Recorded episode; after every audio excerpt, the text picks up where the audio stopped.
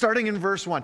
Very early in the morning, the chief priests with the elders, the teachers of the law, and the whole Sanhedrin made their plans.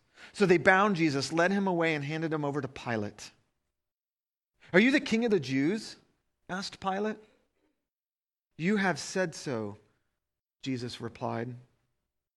The chief priest accused him of many things. So again, Pilate asked him, Aren't you going to answer? See how many things they are accusing you of? But Jesus still made no reply. And Pilate was amazed. Now, it was the custom at the festival to release a prisoner whom the people requested. A man called Barabbas was in prison with the insurrectionists who had committed murder in the uprising. The crowd came up and asked Pilate to do for them what he usually did.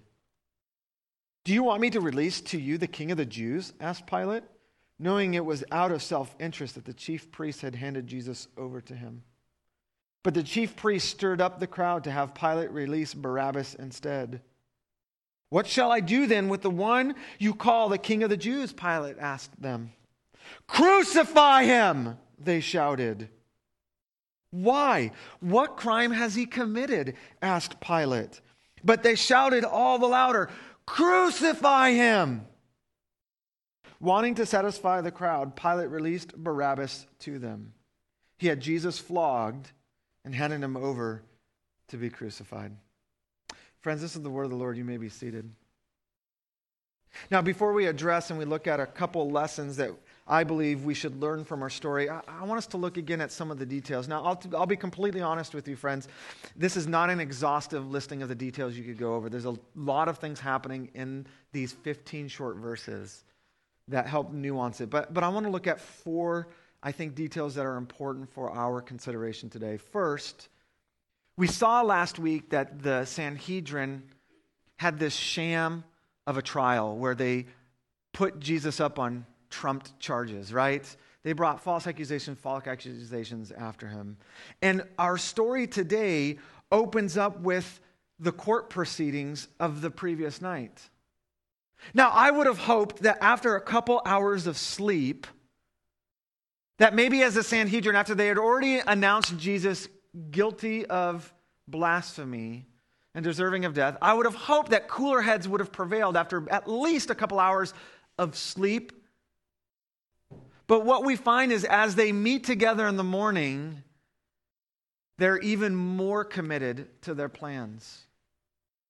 And we're told actually in verse 1 that the whole Sanhedrin, the chief priests, the teachers of the law, the elders, all of those who were representatives of the faithful community of Jesus Christ, or the faithful community of God, those who were supposed to be worshipers of Yahweh, all of them came and sign an agreement. They pacted together to make plans to do away with Jesus. And to continue in this charade, they bind Jesus up as a revolutionary, as a violent criminal. It says they bind him together. They, they, they made him look like he was guilty of something heinous, some heinous crime, and they march him in front of the people to Pilate's palace. Because Jesus was popular with the people, the Sanhedrin had to win them over. They knew that the only way they were going to pull this stunt off was if they could win in the court of popular opinion. And they haul him off like a common criminal. Now, in uh, the second detail we have to look over, in our text, we, we read at least three times where Jesus was handed over. And actually, in verse 1, we saw that the Sanhedrin handed Jesus over to Pilate. Now, in the Gospel of Mark, this term, this phrase, to be handed over, has dual purpose in Mark's mind. First, is it describes the simple, sinful actions of men. The Sanhedrin knew false well that they were trumping the charges against Jesus, that this was a sham, and in their sin, they hand Jesus over to Pilate to be executed. They chose to ignore the claims of Jesus. They chose to ignore the message of the Messiah. Their willful ignorance led them to have hardened hearts towards Jesus. And the re- end result of their sinfulness was that they would become the instruments of handing Jesus over to his death. And so it simply describes the actions of sinful men, but it also, as, as Mark is writing that Jesus was handed over, he also has a divine purpose in mind. It's not simply that Jesus is accidentally handed over, but earlier in Mark's gospel, we read that Jesus had been preparing his disciples over and over again for what would happen. Jesus knew he was going to die. He knew he was going to die on a cross. And so he was preparing his disciples, and he said to them, The Son of Man will be handed over to the authorities. Jesus makes the connection of being handed over to men as part of God's plan and purpose for his life, not to just save you and not to just save me, but even if possible, even the very ones who were falsely condemning him. Could you imagine that for a minute? When Jesus died on the cross, he was dying also for the Pharisees as well. When Jesus died on the cross, he was also dying for Pilate as well. He was handed over not simply because of the actions of sinful men, but because it was part of God's plan and purpose for Jesus. We're introduced to this phrase called the King of the Jews. Have you, have you noticed that? Did you see that at the beginning? Pilate all of a sudden just out of nowhere says, gives him this title, the King of the Jews. What shall I do with the King of the Jews? Are you the King of the Jews? And you're like, where did this come from? Nowhere in Mark's gospel do we see this title except for right here. And I, what is this all about? Now, again, Pilate could care less about the Jews' faith and religion, right? And if the, if the Sanhedrin were to come to Pilate and say, You need to kill this guy because he claims to be the Messiah, Pilate's going to look at him funny and say, The Messiah, who? It's not going to make any sense to him at all. He's going to be like, You go and judge these things. And in fact, one of the other Gospels, Pilate tries to have nothing to do with it. This sounds like your religious stuff. I want nothing to do with it.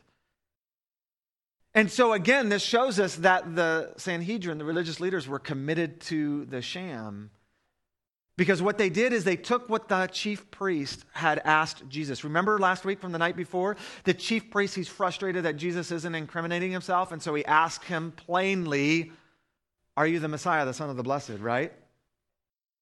And do you remember Jesus' response? I am. And the high priest flips out, right? Now, what the high priest does is he takes that phrase, the Messiah, the Son of the Blessed, and he translates a religious statement into a political one. Because he knows that if Jesus claims to be king, that Pilate has to take that seriously because Rome will not put up with a threat to the emperor's right to rule. So when you see Pilate calling Jesus the king of the Jews, it shows us that the Sanhedrin has twisted the words to make Jesus sound like an insurrectionist. Now, it's interesting to note that Jesus remained silent during this line of questioning. Did you catch that? He remained silent. Now, it was Pilate's responsibility, if someone claimed to be king, to at least ask that person three times whether it's true or not. At least there was some sense of due process. But when pressed further by Pilate, did you notice Jesus? He responded by saying, If you say so. You have said it, right? Now, the inflection in the original language, though, is on the emphasis you. He says, Pilate, you say I'm the king of the Jews. What Jesus is doing here is he is recognizing a statement of faith by a non believer. And Jesus, by emphasizing the you in the original language, when he says you say so, he's basically saying, Now, Pilate, what are you going to do about that? If you believe I'm a king, and I truly am, what's your response going to be? Sadly, we see unbelief because he sends Jesus to die on the cross. Friends, the next and last detail I want to look at is did you notice how quickly the crowd turned on Jesus? In our story, it was only like the beginning of the week when Jesus came into Jerusalem. I know it seems like a long time because we've been in Mark for a while, right? But for the people, it was only a week where they were claiming, Hosanna, Hosanna. And they were waving the palm branches. You remember that on Palm Sunday, and they were putting the coats down. They were saying Hosanna on Monday, and on Friday or Thursday, they're saying, Crucify him. How quickly the crowd has turned. How quickly do we turn on Jesus? How quickly have you seen someone else turn on Jesus? Where one day he is the King of kings and the Lord of lords, and the next He's an unloving jerk. Friends, we got to be so careful with our own faith. Otherwise, we can run the risk of having our hearts turn sour on Jesus. Now, all of these details point to a couple lessons that I believe we are to learn from the story. If you're taking notes, the first is this you must do what is right, even when it's unpopular or uncomfortable. You must do what is right, even when it's unpopular or uncomfortable. Now, as I read and reread this story this week, I was convinced that it's just as important in how we live out our faith as it is in what we believe about Jesus in believing in Jesus. We saw that last week, right? What we believe about Jesus is just as important as believing in Jesus. I believe today we need to be reminded it's just as important to live faithfully for Jesus, which means that we must do the right thing even when it's difficult, regardless of the personal cost. Pilate had the absolute authority to release Jesus. He knew that it was in the self interest of the Pharisees that they were bringing him to Jesus. He knew it was a sham. And yet he gave into the crowd. Did you notice that? In verse 15, it says, wanting to satisfy the crowds. Friends, temptation wants to get you to satisfy something other than faithfulness to God. When you're faced with a difficult, challenging decision, whether to do the right thing to do nothing or to do the wrong thing. Friends, temptation still tries to get us to do anything but be faithful in our relationship with Jesus. Now, it's a sad story in the Gospels to not see at least one person, to see at least one religious leader buck the trend and say, I'm a no vote for killing Jesus. We don't see that, do we, in the scriptures? Now, we see that other priests, other religious leaders, like potentially Nicodemus, Joseph of Arimathea may have been one of the religious leaders, the Apostle Paul.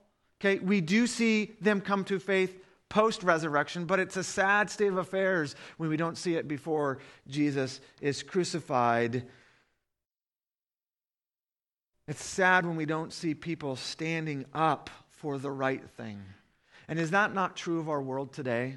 When we see all the evils that take place in our world and we wonder, where is God's voice today? Friends, may it be because we're too concerned about politics? Maybe it's because we're too concerned about casting the right vote.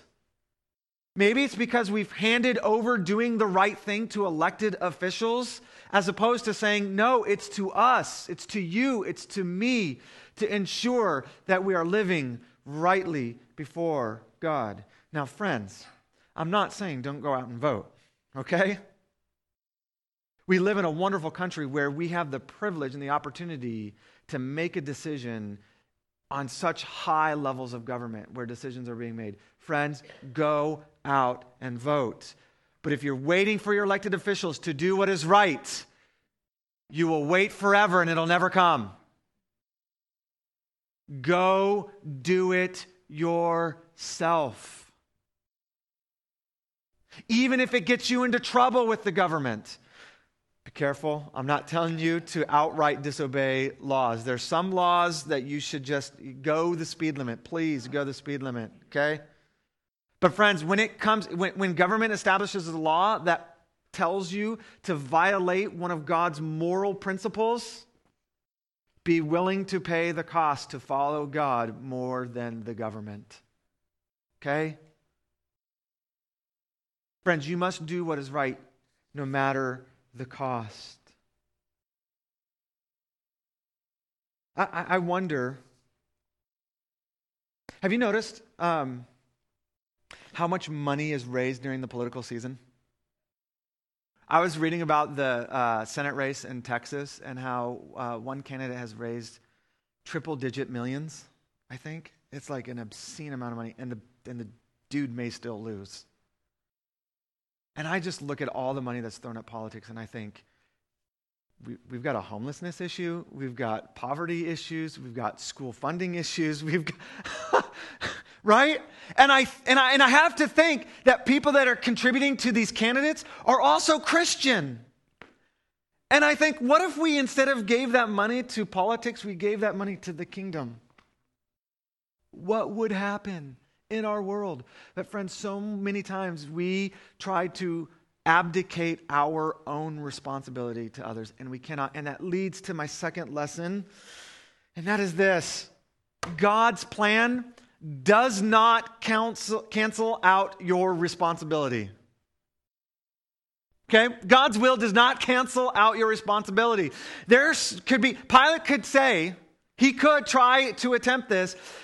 God, I sent Jesus to his death because you said so. Didn't you say this was going to happen? Didn't you tell the disciples before I said yes, send him to his death, that it would happen?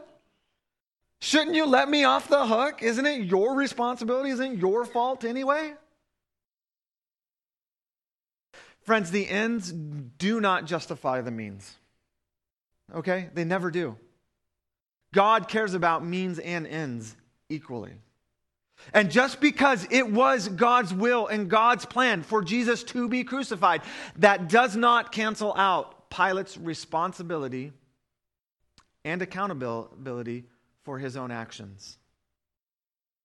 There's this verse in uh, Romans 8, it's uh, Romans 8, 28, uh, that Paul wrote, and he says it this way We know that God causes all things to work together for good to those who love God, to those who are called according to his purpose. Now, it's my understanding, correct me if I'm wrong, that when Paul writes all things, that means all things, right? Not just some things, not just little things, not just the good things, but all things. God takes your sin, God takes your failures and your messes, and He makes something beautiful out of them. Isn't that amazing? When you think you blew it and you're, oh, I'm a, such a failure. God doesn't love me. I'm a jerk. God says, whoa, whoa, whoa, whoa, whoa. Before you have the pity party, remember, I can take those things and make something wonderful out of it. And I love that because that gives me, the chief of sinners amongst Glenfair Family Church, some hope for my future. I blow it, friends. I make tons of mistakes. Ask my wife and kids.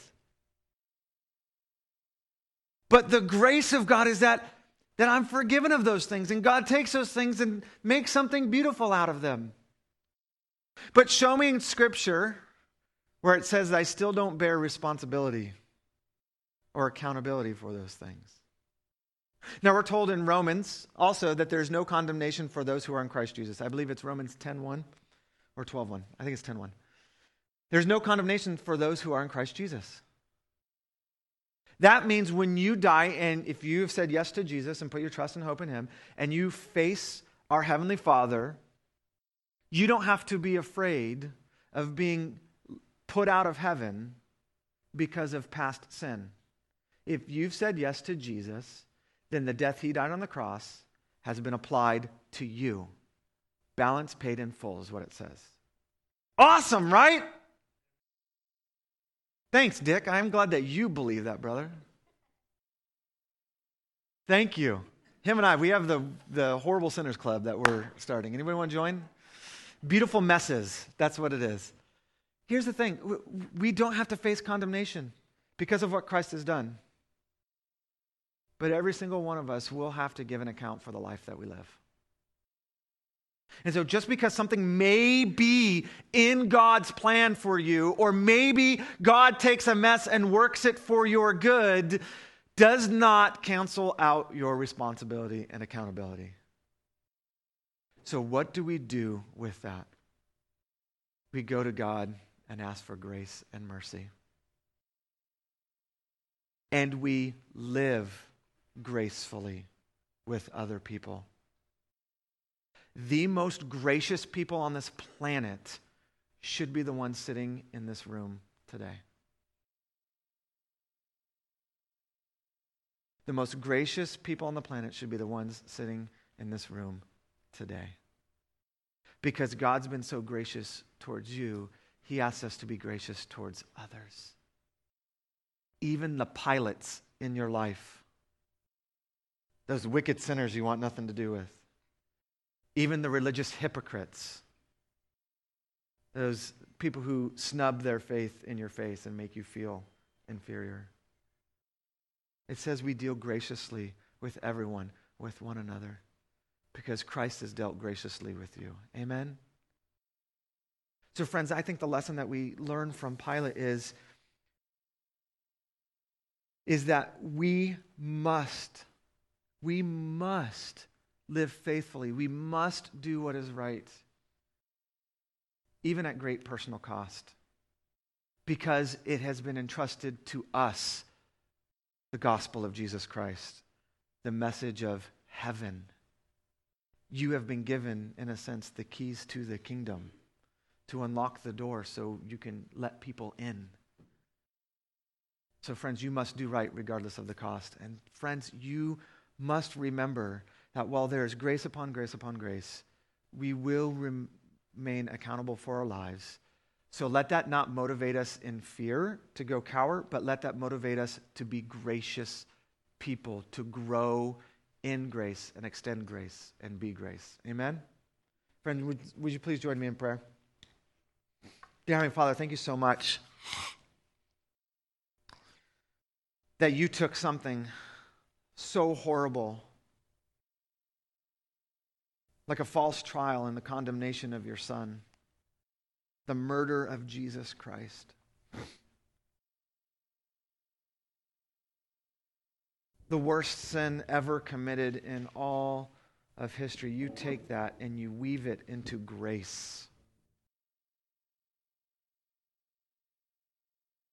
And Father, we have a responsibility as the bearers of your grace to give it away, to give it to our neighbors, to give it to our coworkers, to give it to our family members, to give it to strangers, to even give it to politicians.